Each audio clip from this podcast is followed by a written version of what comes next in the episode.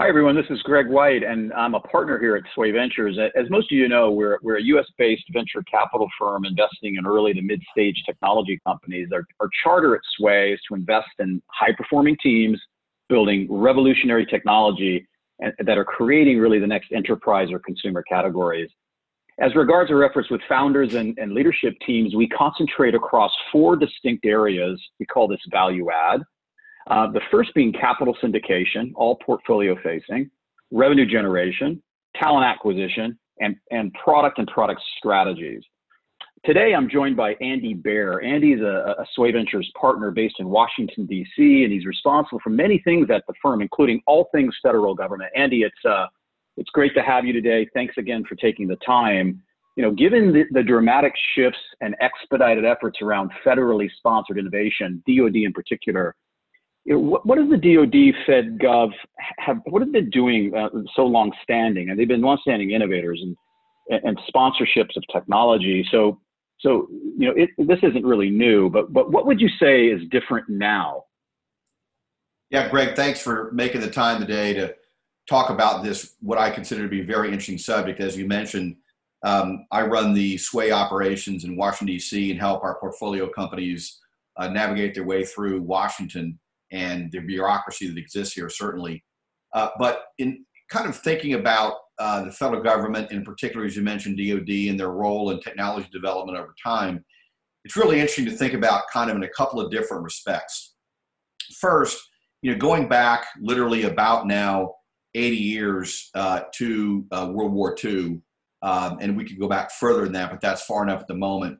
Uh, the federal government, and in particular, of course, the Department of Defense, were instrumental in developing a series of new technologies which really had a major impact on how we, the United States, and for that matter, much of the rest of the world actually does business. Uh, certainly, one of those is the development of nuclear technology, whether that be nuclear weapons or uh, nuclear energy.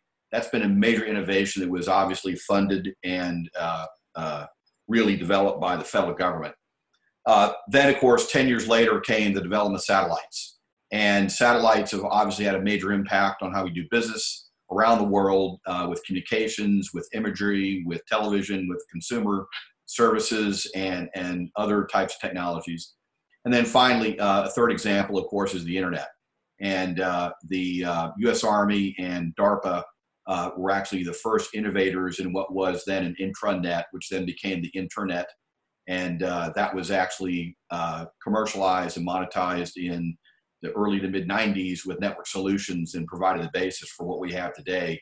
And without it, you know, we wouldn't have companies like Microsoft and Google and uh, uh, Amazon and some of the other major technology companies that we now know, you know, are big players in the market.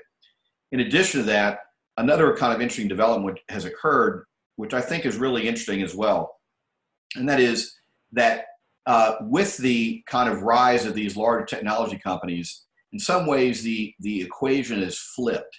And what I mean by that is this, that is uh, certainly from World War II until probably the early 2000s, um, the U.S. government pretty much had, pretty much had a monopoly on uh, what were considered leading technologies that were used by the Pentagon, uh, the intelligence community, which included, of course, the CIA, the National Security Agency, uh, which does uh, signals intelligence, and then, of course, other agencies like the National Geospatial Intelligence Agency, which does remote sensing, and the National Reconnaissance Office, which manages all of our spy satellites.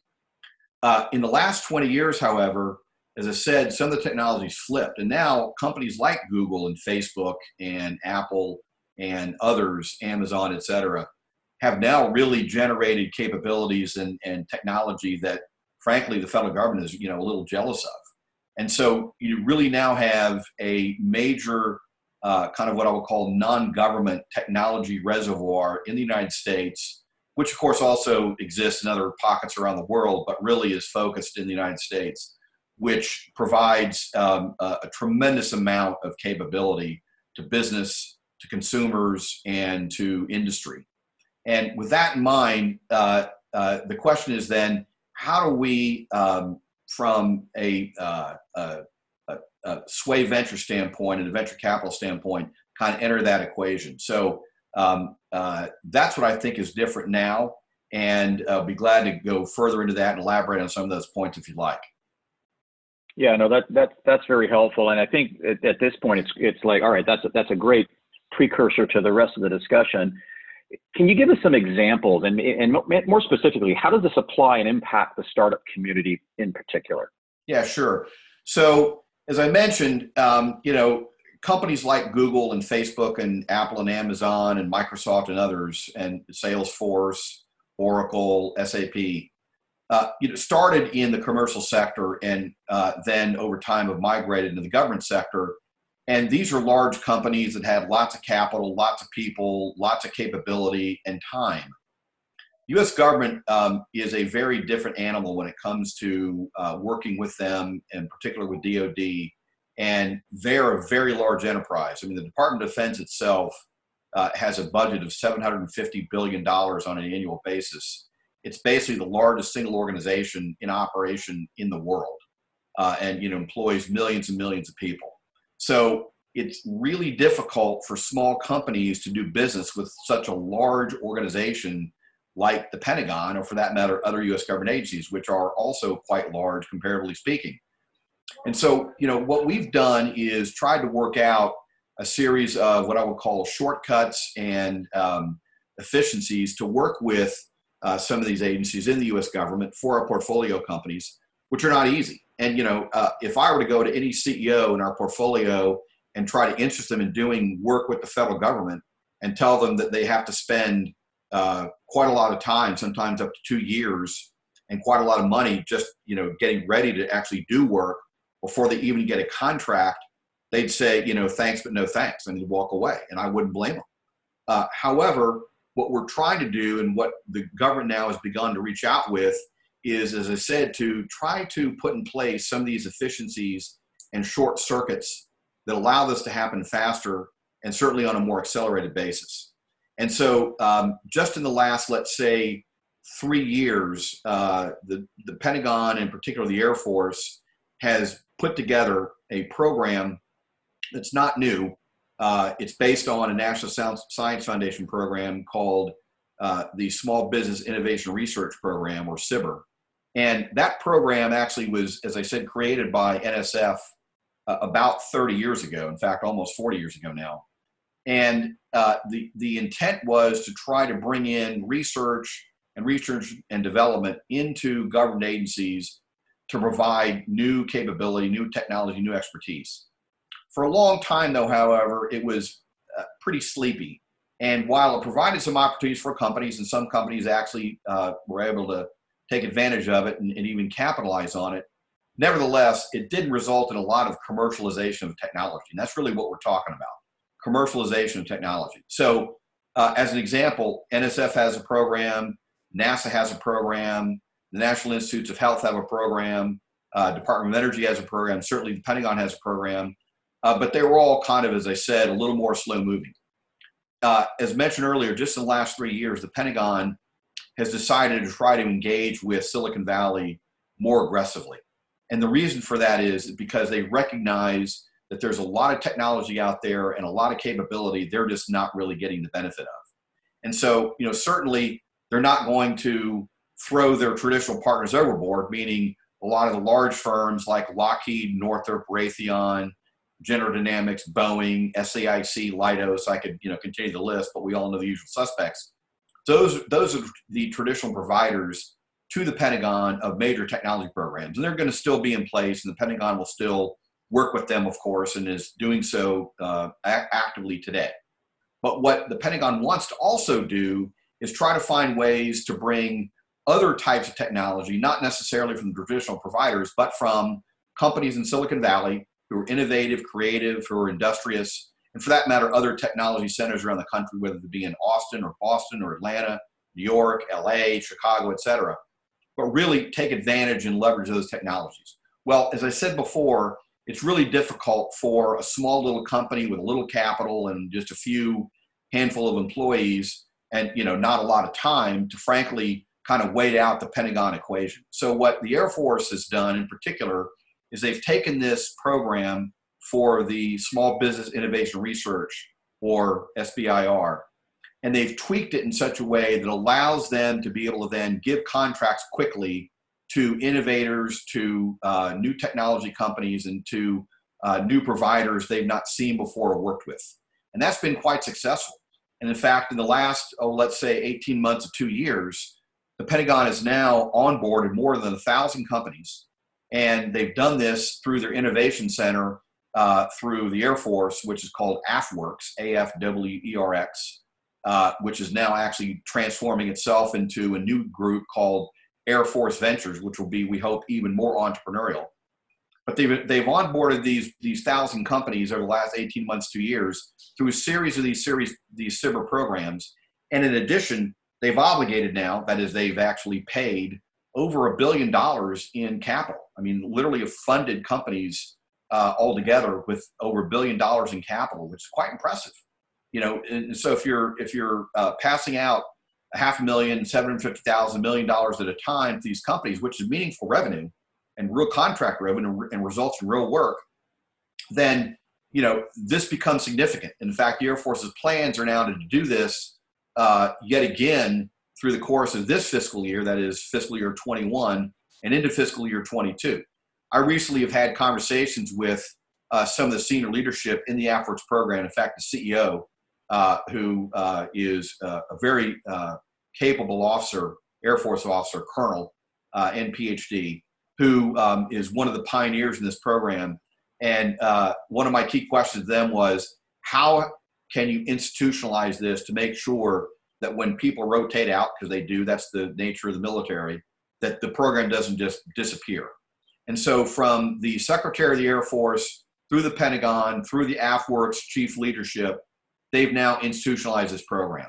And so, we should see this program in operation for, we hope, years to come and provide a basis for Silicon Valley companies and companies and other tech centers to be able to then enter the equation, so to speak, with the Pentagon, uh, be able to accelerate their efforts, work faster, uh, be able to provide technology more quickly. And in the end, this is the key part commercialize their technology for dual use application, meaning that is not only for Pentagon use, but also for use in the commercial sector. And so the Pentagon is providing that seed capital uh, in, in cases where, as an example, other uh, capital providers may not be interested in, in the company's technology, but providing that seed capital to allow them to scale and grow in, in a way they couldn't perhaps otherwise.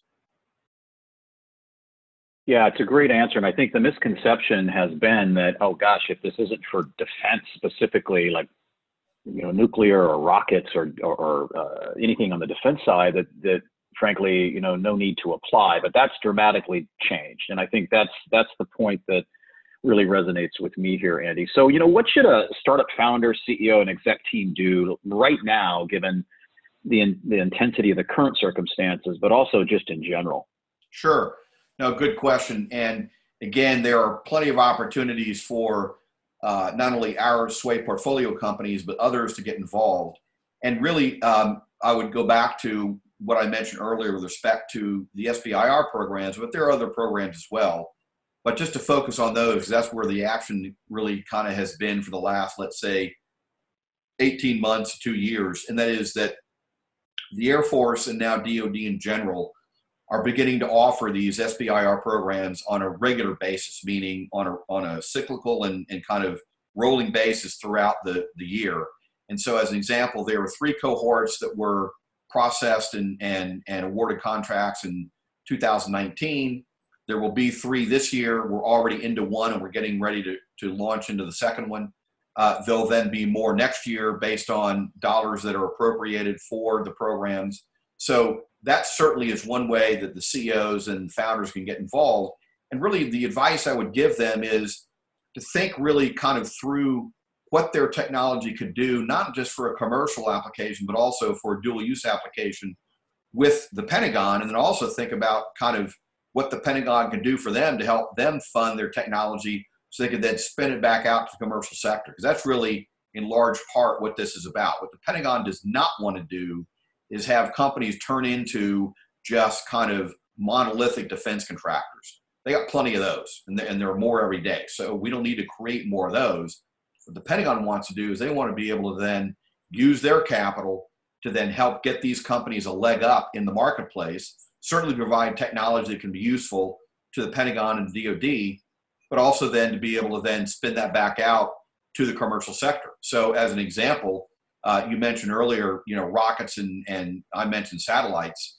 Well, as you would expect, and and we all can see in the news certainly that there has been a um, you know certainly the last year or so, two years, a, a pretty big push to kind of create a uh, global and, and worldwide set of internet capabilities with satellites. And of course, Amazon Web Services pursuing this, Blue Origin, which is Jeff Bezos' space company, is doing this. Elon Musk is doing this with SpaceX.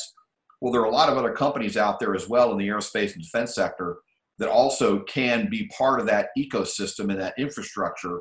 And the Pentagon will help them fund those efforts. Well, those efforts don't necessarily go exclusively to a Pentagon mission or need, but they want them to then be able to then spin that out so that then it has a commercial benefit for uh, whatever business or industry or sector you're thinking about, whether it be in healthcare, in terms of communication, or it could be in public sector services like law enforcement, or it could be in industry, in Internet of Things. So there's a variety of things that they can do to try to support and catalyze the technology development from the Pentagon side. And I want to make clear it's not just the Pentagon, it's also some of the other agencies I mentioned. So, Department of Energy, uh, the National Institutes of Health, uh, the Department of Health and Human Services, uh, Department of Transportation, Veterans Administration, et cetera, et cetera. They all have programs like this. They're all a little bit different. There's no cookie cutter approach. I would I would advise CEOs to you know go on those websites, investigate the small business programs, which are you know kind of centrally managed by the Small Business Administration, but nevertheless, each agency has a bit of a different flavor and color for their own program. Each has a little bit different type of uh, uh, onboarding and, and, and, and target approach with companies. But that said, the U.S. government is committed to support, support small business. And this goes all the way up to the White House. I mean, I can tell you that um, whether it be the last administration, this administration, and regardless of politics, that the Office of Science Technology Policy and other offices within the White House have been adamant about supporting small business. So I think there's plenty of fertile ground there for founders and CEOs. We're glad to advise them. We're glad to walk them through the process. We're glad to help them navigate this. Glad to provide them as much information as we possibly can. And I would just suggest they take a look, take a look at it and see if it might work for them. Not every company is going to be eligible. Not every company is going to be appropriate. But I would say by and large, you know, at least certainly a half or maybe more could have some potential capability that would be interesting to either the Department of Defense or other agencies. And so I'd encourage our founders and CEOs, and for that matter, others, to take a look at what the programs offer. And if we can help, we'd be glad to do so. So Andy, it's it, that, that's great. A great summary, high-level summary of, of of the processes, and I think dispelling some of the misconceptions is very helpful. Dual use is is something to to kind of double down on here. I want to thank you for today. So if, if founders and exec teams want to get in touch with you about any of these initiatives and programs per your offer of helping in any way, what's the best way to do that? Sure. Well, feel free to have them contact me directly. I encourage them all to do so at their own leisure. Uh, my uh, Sway email address is Andy, A-N-D-Y, at swayvc.com. And my telephone number in Washington, D.C. is 202 735 4848. I welcome all callers and glad to help any way we can. Andy, thanks again. Really appreciate it. Hey, Greg, my pleasure. Good working with you.